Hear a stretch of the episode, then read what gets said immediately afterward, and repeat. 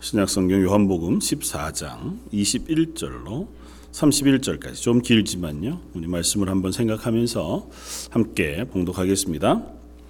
나의 계명을 지키는 자라야 나를 사랑하는 자니 나를 사랑하는 자는 내 아버지께 사랑을 받을 것이요 나도 그를 사랑하여 그에게 나를 나타내리라.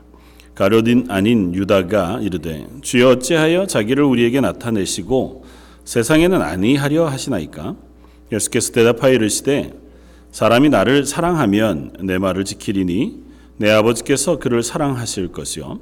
우리가 그에게 가서 거처를 그와 함께 하리라. 나를 사랑하지 아니하는 자는 내 말을 지키지 아니하나니 너희가 듣는 말은 내 말이 아니요 나를 보내신 아버지의 말씀이니라.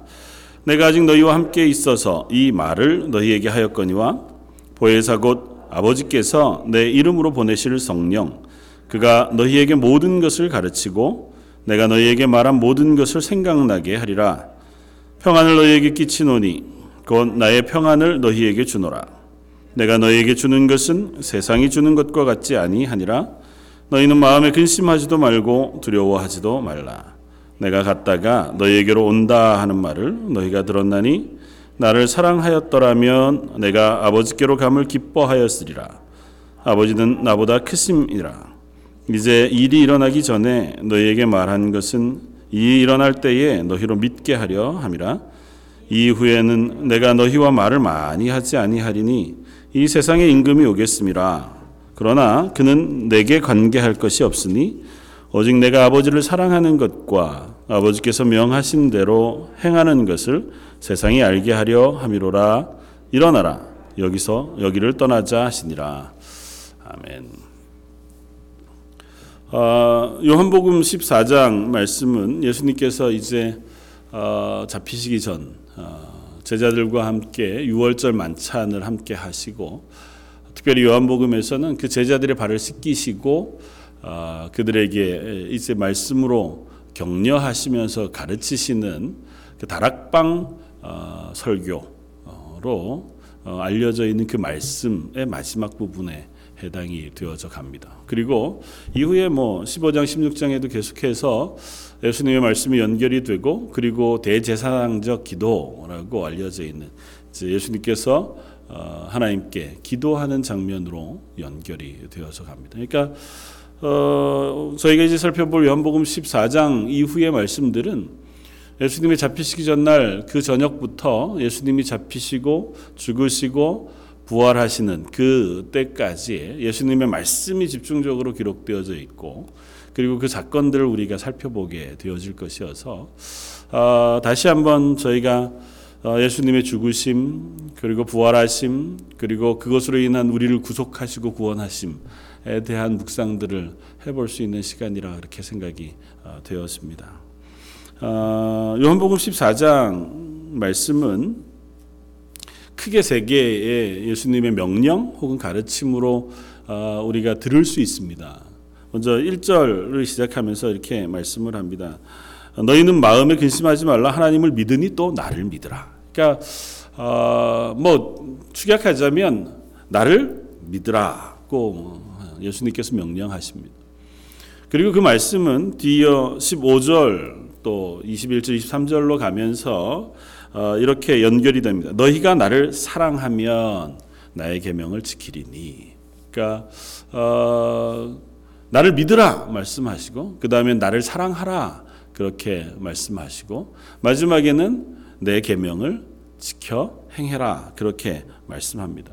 그러니까 이 세 가지는 어쨌든 연결이 되어집니다. 그러니까 요한복음 14장에 예수님의 이 설교 말씀 혹은 제자들을 향해 하고 있는 말씀은 너희는 나를 믿으라. 그리고 혹은 질문이죠. 너희는 나를 믿느냐고 하는.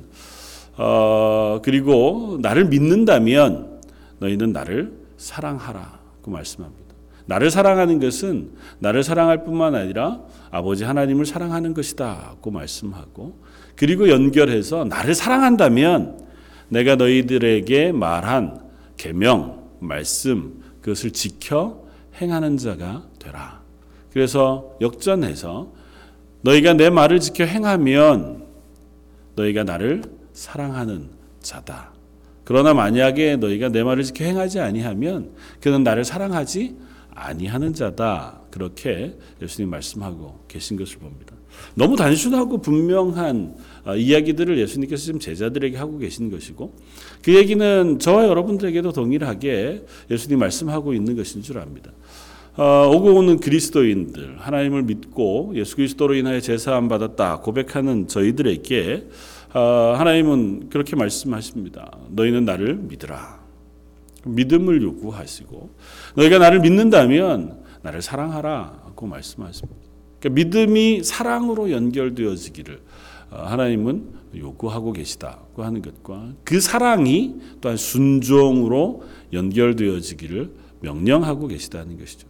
너희가 나를 사랑한다면 그 사랑의 증거로 그 사랑의 고백으로 내가 너희에게 전한 말에 순종할 것을 말씀하고 계시다고 하는 것입니다. 그러니까 저희들 이 말씀을 통해서 우리 스스로를 이렇게 점검할 수 있으면 좋겠습니다. 우리가 하나님의 은혜 가운데 그 하나님이 나의 구주 되심을 예수 그리스도가 나의 죄 사함의 구원자 되심을 믿음으로 고백하게 해 주십시오.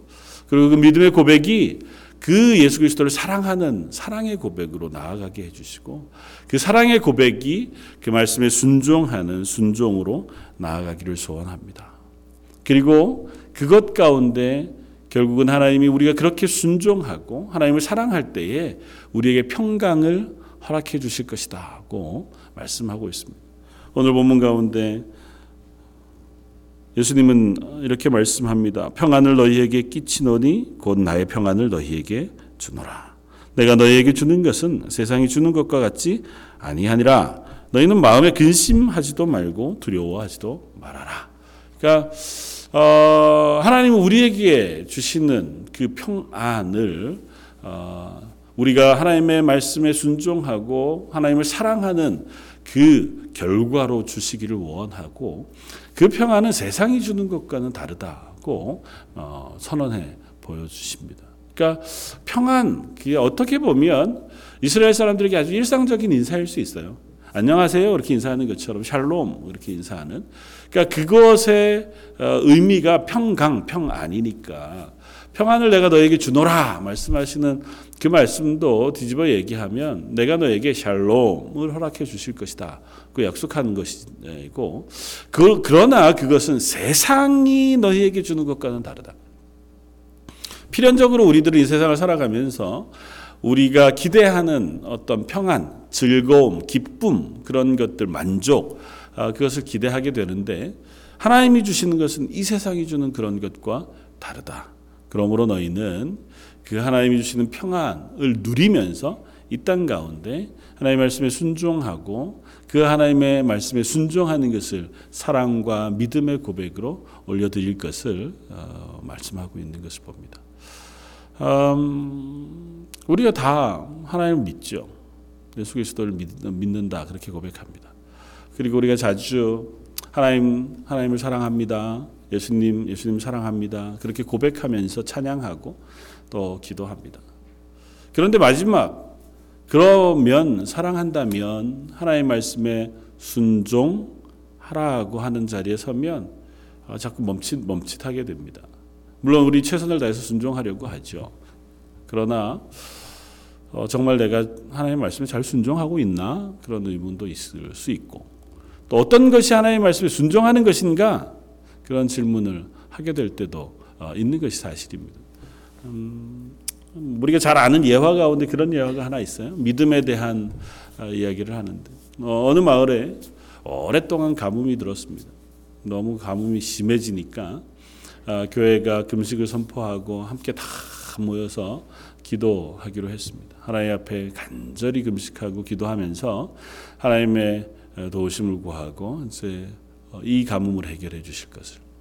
근데 그 어떻게 했다고요? 다들 모여서 열심히 기도하고 하나님이 이 기도를 들어주실 것을 어, 확신하면서 기도했는데 어, 끝나고 하늘에서 폭우가 막 쏟아지는데 정작 그 기도해 오면서 우산을 들고 온 사람은 아주 어린 아이 하나밖에 없었다더라. 뭐 그런 이야기를 어, 들은 적이 어, 있습니다. 그런 거죠. 기도는 하지만 아직 믿지는 않은. 그러니까 하나님께 간구하기는 하지만 그리고 하나님 그 기도를 들어주실 것이라고 믿지만 실제 내가 그것이 당장 현재 일어날 것이라고 믿으면서 행동하지는 않는 것이 우리의 현재 모습이기도 하겠다는 생각을 합니다. 그러니까 하나님을 믿는다고 하는 믿음이 때로는 너무 추상적일 때가 많아요. 그러니까 오늘 요한복음 14장에서 예수님이 제자들에게 말씀하시고 우리들에게 얘기하시는 것은 야 믿음은 추상적인 게 아니다. 그 믿음은 사랑은 추상적인 게 아니다. 믿는다는 것과 사랑한다는 것은 실제로 행동하는 것이다. 남편분들은 아내들에게 자주 듣는 말이잖아요. 사랑한다는 게 마음에만 있어서는 안 되고 행동으로 드러나야 된다. 말로 드러나든지 최소한 행동으로 표현되든지 해야 그게 사랑인 줄 알지. 아무리 내가 사랑한다는 그 말을 하고 마음의 고백이 있어도 그 행동이 안 되면 알긴 알아도 내가 그것으로 인해 어, 위로를 받거나 경 그것으로 인해 뭐 행복해지지 않는다 그런 얘기들을 그러니까 아마 여자분들은 훨씬 더 쉽게 이 말씀을 이해할 수 있는지 모르겠어요. 요한복음의 말씀도 비슷해요. 동일합니다. 하나님 우리들에게 예수님 우리들에게 하시는 말씀. 너희가 나를 믿느냐? 너희가 나를 믿는다는 것은 나를 사랑한다고 하는 것이다. 그러면 믿음과 사랑의 고백이 너희 삶 속에 있기를 바란다. 내가 그것은 얼마든지 도와줄 수 있다. 그리고 그 순종과 그 행동을 하나님께서 기뻐하셔서 그것의 대가로 하나님 주시는 평안을 내가 너희에게 부어줄 것이다. 세상이 주는 것과 다른 정말 너희 가운데 이 평안은 사실은 다른 말로 표현하면 구원 이렇게 표현해도 조금 더 다르지 않아요. 그러니까 너희가 나를 믿고 사랑함으로 그 고백을 행할 때에 내가 너희에게 구원의 기쁨을 허락해 주실 것이다. 죄사함의 은총을 부어 주실 것이다. 그래서 그건 세상이 주는 것과 다른 거예요. 죄사함의 은혜가 우리들에게 부어지기 때문에 그것으로 인해서 우리에게 주어지는 평안은 하나님과의 관계가 회복되어지는 기쁨이거든요. 내 죄가 사해졌기 때문에 하나님과 우리 사이가 회복되어지고 그것으로 인해서 하나님이 우리 가운데 임재해 계셔서 하나님으로부터 부어지는 은혜와 복이 내게 계속해서 경험되어지는 평안이란 말이죠. 세상이 주는 것과 다를 수밖에 없죠. 세상의 사람들, 뭐 세상의 물질들, 뭐 세상이 우리들에게 해줄 수 있는 것과 전혀 다른 하나님으로부터 부어지는 구원받은 그 평안함. 아, 이제는 내가 그 하나님의 구원에서부터 놓쳐지지 않을 수 있다 고 하는 평안함. 그리고 그 하나님이 내게 은혜 베풀어 주시고 내 삶을 인도해 주신다고 하는 평안함. 그 하나님이 나와 동행하시고 내 손을 놓지 않으신다고 하는 그 담대함. 그래서 오늘 본문에는 예수님께서 그들에게 말씀하시기를 너희가 근심하지 말고 두려워하지도 말라고 말씀하세요. 27절에. 이 근심하지도 말고 두려워하지 말라고 하는 이 표현은 성경에서 자, 그러니까 뭐 늘 두려워하지 말라 이런 표현이 나오지만 여기에 쓰인 표현 여기에 딱 한 번 나와요. 이 세상이 너희가 하나님을 사랑하고 하나님 말씀에 순종하려고 할 때에 이 세상과 구별될 것이다. 하나님을 사랑하는 자는 하나님의 말씀을 들을 거예요. 그러나 하나님을 사랑하지 아니하는 자는 그 하나님의 말씀을 거절할 거예요. 그래서 세상은 예수님이 오셨을 때 예수님을 거절했던 것처럼 예수님을 믿는 그리스도인들이 하나님 말씀에 순종하고자 할 때 그들도 거절할 거예요. 표현은 거절이지만 다른 표현으로 하면 박해일 수도 있고 핍박일 수도 있고 비난일 수도 있고 조롱일 수도 있는 거죠. 그러나 두려워하지 말아라. 너희가 하나님에게 순종함으로 하나님의 말씀에 순종함으로 그 하나님을 사랑하고 그 하나님을 믿음으로 그 하나님이 우리에게 오셔서 동행하심으로 주어지는 평안 그것으로 인하여 너희는 세상이 너희들을 향하여 하는 비난과 조롱 그들과 분리되어지는 그와 같은 두려움 그것을 이길 수 있다고 말씀해 줍니다.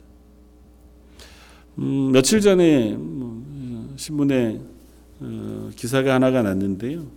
어, 12월 22일쯤 아마 있었던 일이었던 것 같아요. 미국 코네티컷이라고 하는 곳에서 어, 한 남녀의 결혼식 이야기 그러니까 신문 기사에 한번 났는데 어, 이 데이빗 모셔라고 하는 남자와 어, 그 결혼한 어, 여자는 헤더라고 하는 여인인데요. 어, 병원에서 결혼식을 올렸습니다. 어, 원래는 30일 날 결혼을 하기로 했는데 어, 시간을 앞당겨서 22일 날 결혼하고 어, 그리고 결혼한 지 18시간 만에 이 어, 신부는 죽었습니다. 그러니까 하나님 부르심을 받아서 원래 이제 항암 어, 암투병 중이었고 그럼에도 불구하고 이 사랑하는 어, 자기가 이제 사랑하는 이 여인에게 어, 청혼을 하고 결혼하기를 원했고 그래서 병세가 악화되니까 귀향이면 빨리 결혼했으면 좋겠다. 그래서 어, 병상에 있는 채로 어, 그대로 결혼식을 올렸고 뭐 18시간이 지나서 어, 하나님의 부르심을 받아서 어, 오히려 결혼하기로 했던 30일 날 이제 장례를 치르는 어, 일이 있었다. 그렇게 어, 신문 기사가 나면서 어, 이 신랑의 고백을 그, 거기에다 실었습니다. 난 그래도 내가 사랑할 수 있다고 고백할 수 있어서 참 행복하다. 그에게 적어도 내가 사랑한다고 말해줄 수 있어서 그리고 남은 시간도 나는 어, 내 아내를 어, 평생 동안 사랑하고 기억하면서 어, 지낼 것이다. 뭐 사람의 고백이니까 우리가 어디까지는 다는 모르겠지만 아, 사랑한다고 하는 것은 아, 이와 같은 어, 행동, 결단, 어, 고백을 드러낼 수 있는 것이기도 하겠다. 심지어 사람과 사람 사이의 사랑도. 그러니까 사랑이라는 것은 나 널 사랑해 그러고 끝나는 것이 아니라 그 사랑을 증명하고 싶어 해요. 난 당신을 믿어. 라고 하는 그 믿음도 증명하고 싶어 해요. 내가 당신을 얼마나 신뢰하고 있는지를 내가 확인시켜 주고 싶어 하고 그것을 확인시켜 줬을 때에 그것을 확인하는 사람의 입장에서 그것이 얼마나 큰 기쁨이 되는지 몰라요. 그리고 그것이 상호 간에 이루어졌을 때 그 관계는 끊을 수 없는 아주 단단한 관계가 되어지는 것을 볼 수 있습니다. 하나님 우리에게 말씀하시는 것도 아주 우리의 눈높이에 맞춰서 말씀해 주고 있어요. 너희가 나를 믿느냐? 그리고 너희가 나를 사랑하느냐? 그렇다면 그 사랑의 증거, 사랑의 고백, 그것을 담은 너희의 행동, 결단, 그것들을 보여주기를 원한다. 너희가 내 말을 순종하면, 하나님의 말씀에 순종하면, 그러면 너희가 나를 사랑하는 줄 알 것이다. 하나님의 말씀에 순종한다고 하는 것이 참 어떨 때는 어려워요. 왜냐하면 하나님의 말씀 성경 66권 안에 너무 많은 말씀들이 있잖아요. 이 말씀 전체가 어떨 때는 읽어도 잘 모르겠고 모호한 부분들도 있는 것 같은데 하나님 말씀에 순종한다는 게 그렇게 복잡하지 않습니다. 예수님은 그 말씀을 내 말에 이렇게 표현하기도 했지만 또 다른 곳에서 내 계명을 지키는 자라고 선언합니다. 그러니까 예수님이 말씀하신 그 말씀은 핵심은 십계명에 표현되어져 있고 그리고 산상수훈 가운데 거의 대부분 확인되어지고 있습니다. 그리고 그것은 두 개로 완전히 선언되잖아요. 내 주 너희 하나님을 사랑하고 내 이웃을 내 몸과 같이 사랑하라. 그러니까 하나님의 말씀에 순종한다고 하는 것은 여기 있는 그 말씀에 순종하는 거예요. 내가 행동하는 것이 하나님을 사랑하는 고백이 맞나를 우리가 물으면서 행동하는 거죠. 내가 지금 결정하는 것이 하나님이 보시기에 기뻐하실 만한가? 우리들은 하나님이 주신 지혜를 가지고 있어요. 그리고 오늘 본문 가운데 너희가 그 일들을 할때 내가 보혜사를 너희에게 보내어 줄 것이다. 보혜사 성령을 너희에게 보내어 주어서 보혜사 성령이 너희에게 부어지면 그가 너희로 하여금 내가 너희들에게 한 말을 기억나게 할 것이다. 그 말씀해 주세요. 14장 앞에는 보혜사를 설명하면서 또 다른 보혜사를 내가 너에게 보내줄 것이다. 고 말씀하세요. 그 말씀 뭐냐면 예수님이 먼저 보혜사이셨고 그 다음에 그 예수님의 역할을 연결해서 할 또 다른 보혜사 성령을 너에게 보내어 주실 것이다. 그 말씀하세요. 그러니까 보혜사 성령의 어, 역할을 특정지어서 우리에게 설명해 주는 겁니다. 보혜사라고 하는 단어는 parakletos라고 하는 단어인데요. 주로 변호인을 어, 말할 때 어, 쓰여지는 단어예요. 누군가 옆에 서서 돕는 사람. 그러니까 어, 예수님이 지금 제자들 곁에 서서 제자들이 하나님을 사랑하고 하나님의 말씀에 순종하도록 돕고 계세요. 하나님의 말씀을 제자들이 깨닫지 못할 때에 그들에게 하나님의 말씀을 선포해 가르쳐 주고 그대로 살아갈 수 있도록 하나님께서 격려해 주시고 때로는 능력을 부어 주시고 때로는 이끌어 주셔서 그들을 하나님의 말씀에 순종하는 예수님의 제자로 지금 세워가고 있는 중이란 말이죠. 그리고 그 예수님께서 지금 십자가를 지시고 우리 죄를 위하여 대속해 죽으심을 죽으신 이후에는 부활 승천하여 영광 가운데 하나님께로 올라가실 거예요. 그리고 나서는 또 다른 parakletos 보혜사를 우리 성도들에게 보내어 주실 것이라는 것입니다. 그리고 그분은 우리 가운데 임재하셔서 떠나지 않으세요. 우리 가운데 오셔서 거처를 마련하실 것이라고 오늘 본문에는 말씀해 줍니다. 오셔서 거처를 마련하여 우리와 함께 거하시겠다고 말씀하는데 처음에는 보혜사 성령이라고 표현하지만 두 번째는 예수님이라고 표현해요. 내가 너희에게로 올 것이다. 18절에는 그것을 이렇게까지 표현합니다. 내가 너희를 고아와 같이 버려두지 아니하고 너희에게로 오리라.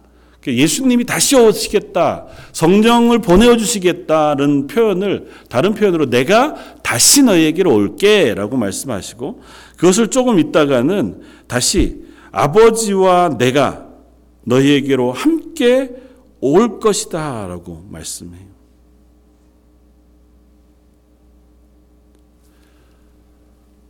성령 하나님과 성자 예수님과 성부 하나님이 어떻게 보면 계속해서 바꾸어 가면서 동일하게 제자들에게 오시고 교회에 오셔서 하나님의 말씀을 기억나게 하고 깨닫게 하시고 그들과 동행하는 분으로 소개되어지고 있단 말이죠. 그러니까 하나님은 우리를 하나님의 말씀을 기억나게 하기 위해서 그 말씀에 순종하게 하기 위해서 최선을 다해서 도우시겠다는 것입니다. 예수님이 그러셨던 것처럼 예수님이 부활승천하신 이후에는 예수님의 영이신 성령을 우리에게 보내어 주시고 그 성령 가운데 예수님의 도우심, 하나님의 능력, 그리고 그분들의 지혜를 우리 속에 부으셔서 우리로 하여금 하나님의 말씀이 깨달아지고 기억나게 하고 그것이 무엇인지를 생각나게 하셔서 그것에 순종할 수 있는 자리로 우리를 이끌어가 주시겠다는 거죠. 그러니 그것이 너희 속에 생각날 때에 너희가 그 말에 순종하는 사람 되었으면 좋겠다. 그리고 그 순종하는 것이 너희들에게 복이 되어진다고 말씀하고 계시다는 것입니다. 요한복음 14장에 예수님은 어떻게 보면 제자들이 이제 떠나가실 거예요. 그리고 그 예수님의 떠나가심에 대한 어, 생각은 제자들에게 이미 어, 만연해 있습니다. 그래서 어떤 면에서는 제자들의 슬픔으로 가득 차 있어요. 그것은 또 다른 한편으로 예수님을 사랑하기 때문에 일어나는 감정이기도 해요. 우리가 예수님과 함께 있고 싶은데 예수님 우리를 떠나가신다고 하니 도대체 왜 그러시는 걸까요? 왜 그러십니까? 그런 마음들을 가지고 있는 제자들에게 예수님이 이렇게 말합니다. 너희가 날 사랑한다면 내가 너희를 떠나는 것 때문에 슬퍼하지 말아라. 왜냐하면 내가 떠나가더라도 내가 다시 너에게 올 것이고 나를 대신하여 성령을 너에게 보내어 주실 것이다.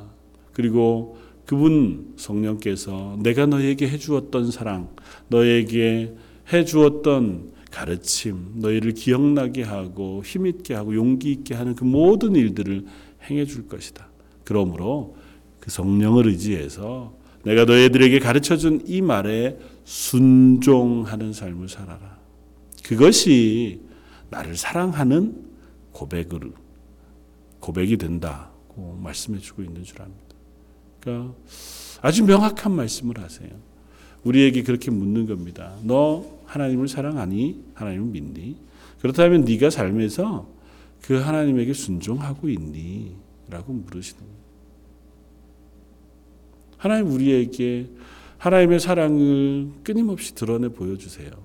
우리에게 성령을 부어 주심으로 우리에게 하나님의 말씀을 듣고 깨달을 수 있는 지혜를 허락해 주심으로 그러면서 우리가 그냥 깨닫고 마는 것이 아니고 그리고 그것을 듣는 것으로 끝나는 것이 아니라 내 행동에서 그것이 고백되어지고 또 드러나기를 명령하고 계시다는 것입니다.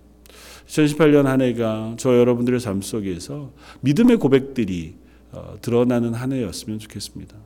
우리들이 하는 행동 속에서 결정 속에서 또 우리들의 어, 고백 속에서 어, 하나님의 말씀에 순종하는 그것은 한편으로는 우리의 선함 하나님 우리에게 본격적으로 심어주신 선한 행동 선함 혹은 이웃 사랑으로 드러나는 남들을 극률히 여기고 그들을 향해 사랑을 나누는 것을 통해서 드러나요. 그리고 하나님을 향해서도 그 하나님을 사랑하는 고백을 드러내는 것을 통해서 드러납니다. 예배 가운데에서. 그리고 내 기도를 들으시는 하나님 앞에 언제라도 기도하는 그 기도의 고백을 통해서 우리의 입술로 드리는 찬양을 통해서 그리고 그 하나님이 나의 구원자라고 하는 사실을 내 삶 속에서 인정하고 다른 이들에게도 그 사실을 나누어 주는 것을 통해서 그리고 그것을 기뻐하는 우리의 기쁨을 통해서도 우리는 고백이 드러납니다. 항상 우리가 어떻게 기쁠 수 있나요? 그러나 하나님이 내 기쁨이 되십니다. 그래서 내가 하루하루를 그 기쁨 가운데 살아가기를 소원합니다. 그것이 저와 여러분들의 고백이었으면 좋겠습니다. 마지막으로 시편 81편 말씀은 우리들에게 이렇게 도전합니다. 시편 81편 10절에 나는 너를 애굽 땅에서 인도하여 낸 여호와 내 하나님이니 내 입을 크게 열라 내가 채우리라 하였다. 내 입을 크게 열라 그러면 내가 채울 것이다. 하나님 앞에 우리가 소망을 가졌을 때 하나님께서 그것들을 채워 주시는 줄 믿습니다. 우리가 하나님 앞에 기대를 가지고 나아갈 때 하나님 그것을 부으시는 줄 믿어요. 저희 교회가 그런 소망을 가지고 한 해를 살아가기를 원합니다. 하나님 저희 교회가 이렇게 되고 싶습니다. 우리 교회 가운데 이런 은혜를 부어 주십시오. 교회 가운데 성도들에게 하나님을 기뻐하는 기쁨이 차고 넘치게 해 주십시오. 사실 뭐 저도 어 그렇게 액티브한 사람이 아니어서요. 그렇기는 하지만 서로가 서로에게 서로를 격려하면서 위에서 기도해주고 함께 하나님의 일들을 사모하는 사모함이 있었으면 좋겠고 우리 가정 안에 하나님 올 한 해 우리 가정에는 이러한 소망을 가지고 기도하기를 원합니다. 하나님의 구원의 고백이 저희 가정 한 사람 한 사람에게 일어나게 해 주십시오. 그, 그 사람, 사람들이 행하는 삶과 그 계획 속에 하나님이 인도하신다고 하는 확실한 증거들을 저희가 확인하게 해 주십시오. 우리가 기도하면서 하나님의 도우심을 구하는 것이 필요합니다. 입을 크게 열어 하나님 앞에 구할 때에 하나님 그것에 응답해 주시겠다. 그것을 채우시겠다고 말씀합니다. 조금 아까 나누었던 그 예처럼 내가 이 여인을 너무 사랑하기 때문에 뻔히 결과가 보이지만 그럼에도 불구하고 내 그 사랑의 고백을 말로 행동으로 모든 사람 앞에 증명해 보여주는 것으로 내 사랑을 드러내는 것처럼 나 하나님 사랑합니다 하는 그 고백을 내 옆에 있는 사람, 내 주변에 있는 사람들에게 증명해 드러내 보여줄 수 있는 저 여러분들이 되었으면 좋겠습니다.